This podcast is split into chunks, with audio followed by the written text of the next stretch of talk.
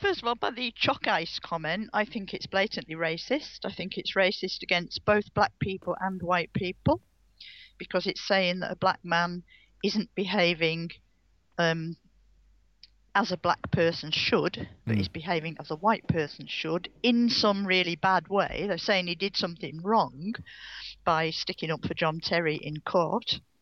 Um, but secondly, um, I don't think anything's changed as far as racism's concerned. I don't think we've moved forward at all. It's not a matter of censoring the internet or not censoring the internet. It's a matter of changing people's approach to life.